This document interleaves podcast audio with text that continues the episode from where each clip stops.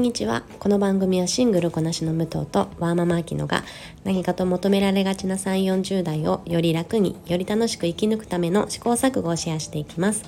私たちの正解のない話ですが楽しんでいただければ嬉しいです。毎朝6時に配信をしています。えー、本日はワーママアキノの一人会になります。ワーママとして育児と仕事のバランスやコーチとして女性の働くや生きるにフォーカスを当てた内容でお話をしております。本日もよろしくお願いいたします。え先日よりこちらでもお伝えをしていた通り、えー、第2子出産予定と、えー、ご報告しておりましたが無事に昨日女の子を出産いたしましたあのナースステーションにね一番近い個室のためなんかちょっとあの人部屋で一人で喋ってるって思われてそうで。あの若干小声で本日お届けしております。あの聞こえづらかったらすみません、えー、今日はぜひこの、えー、記憶が新鮮なうちに、まあ、出産というものをテーマにお話しさせていただこうと思っております。どうぞよろしくお願いいたします。でその前にちょっと雑談なんですけれども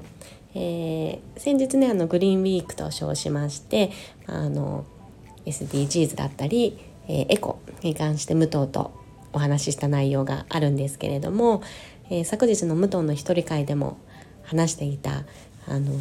ケーキ屋さんの袋の話 ちょっと私もこれに乗っかろうかなと思いましてそれを聞いていて思ったんですがあのちょうどねこう入院していると連日あのもう面会もね OK になっているのであのいろんな方がこうお祝い兼ねてこうなんでしょうケーキ屋さんの袋とかをこう持ってねあの廊下を歩いているのを見かけるシーンが多いんですけれどもあれってなんかやっぱり夢ありますよね。あのあそこのケーキいいなとかああそこの焼き菓子美味しいよなとかそういうのを何でしょうこう食べるシーンを思わせてくれるっていうのがあのショップバッグだよなっていうのをね思ったんですよね。まあ、エコの話になるとちょっとまた変わってきますけれども、まあ、ブランド品のねあのショップバッグが好きな方もいらっしゃると思うんですがやっぱケーキ屋さんとかそういう食べ物のお店のショップバッグってすごく魅力があるなって個人的に感じています。とそんな食いしん坊な話から入りましてえー、出産のご報告も含めて、えー、5年ぶりの私出産だったんですけれどもちょっと思ったことをつらつらとお話しさせていただく完全なる個人会で本日はお届けさせていただこうと思っております。どうぞよろしくお願いします。私の、まあ、まず分娩方法からなんですが、えー、日本では自然分娩と言われますが、まあ、経腟分娩ですね、えー、膣を通して赤ちゃんを産む出産するっていう方法で日本ではやっぱり一番多い一般的な分娩方法と言われています。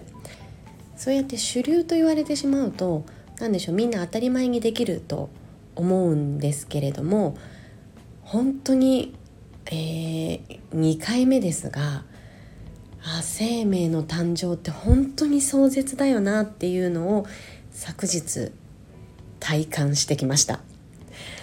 いや1回目のねお産は、えーま、陣痛も長かったんですけれども何でしょうその痛みとかその体験自体に未知だったのでうーん忘れてたわけではないと思うんですがまあできた自分っていうのがあってちょっと何でしょう今回言い方あれですけど舐めてたって言ったらあれなんですが私前回これ乗り越えたんだっていうのがすごい率直な感想でしたよく武藤がねやっぱり日本のその分娩方法に対して、まあ、あの言ってますがいや本当にあの女性の体を痛めるっていう意味ではそれくらい痛みとか精神的な強さっていうのが必要な分娩方法だなって思いましたね。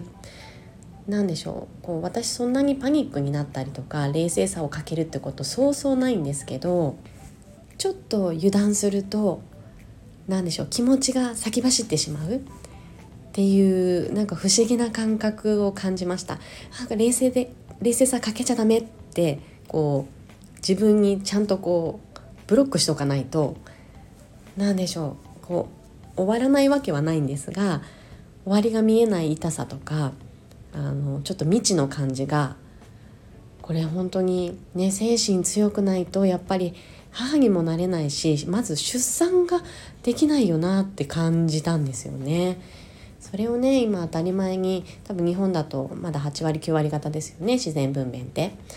の方がねやってるって思うと本当にあのすごいことだなって思います。それがもちろん尊敬もありますけれどもなんかもうちょっとねやっぱりあの女性の体とか精神的なケア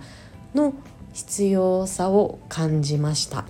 無痛分娩も今ね、あのやってる産院も多いですし増えてきてると思うんですがやっぱり費用の面だったりとかあのタイミングがねずれると、えー、その費用だけお支払いするけど急に自然分娩に切り替えられてしまうとかっていう、うん、まだまだなんでしょう。足りないなって思うところでメリットもやっぱ感じてしまう部分もあるのでこれがねもうちょっとこう広まってあの選択しやすい環境になればいいなって思いました。でもちろんね出産の時の痛みだけではなくて私今翌日にお話ししてますがもう何でしょ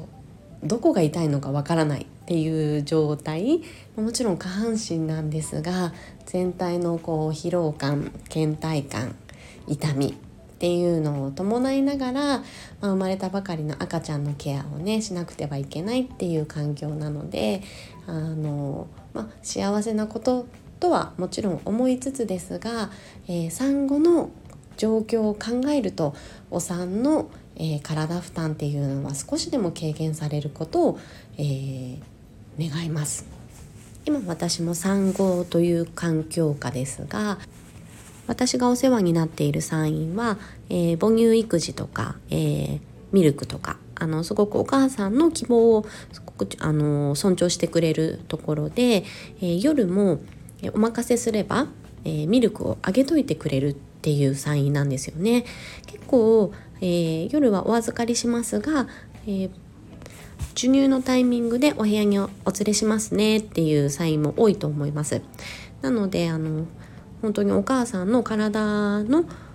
ケアを優先してくれて夜はこちらで全面見ますねとかあのもちろん母乳希望の人には、えー、見ますけどそのタイミングでお連れしますねとかすごくお母さんのあの気持ちに沿って、えー、赤ちゃんとの付き合い方を、えー、お任せできるサインになっていてすごくあのありがたいです。昨日も私ずっと夜は寝させてもらって、えー、もともと私今後が希望だったので、えー、夜はミルクをお任せした状態になります。そういうのもね結構まだ日本って母乳看母、えー、優先なイメージがあるんですけれどもやっぱり産後のえー、この状況で3時間おきにとか3時間以上寝れないっていうことなんですよねお母さんが。それってやっぱりちょっと普通じゃないなって思いますしそういうプレッシャーが今よく言う産後うつとかねそういうのを誘発してるんじゃないかなって思ってしまいます。ただ日本は、えー、入院期間自体産後のあの滞在の期間っていうのはすごく世界的に見て割とこう長いとは言わないですが欧米なんかは本当に23日で退院するっていうのが一般的みたいなのでうん23日で退院って結構精神的にも体力的にも不安がある気がするんですがその分日本は1週間近く、えー、母乳のこうケアの方法だったりとかその育児方法も含めて、えー、あと食事の面でもですね結構手厚くケアしてくれるところが多いのはあのすごくありがたいなと思っています。今もねやっぱり3食こう出してくれるしかも栄養面もあの考慮した食事を食べれるっていうのは本当にありがたいです。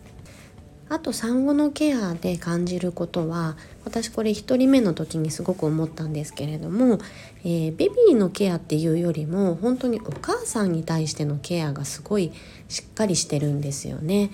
えーとまあ、先ほどもちょっとお話ししたんですがその産後うつっていうのが今は、まあ、10%から15%くらいの方が、えー、なると言われているみたいなんですけれども、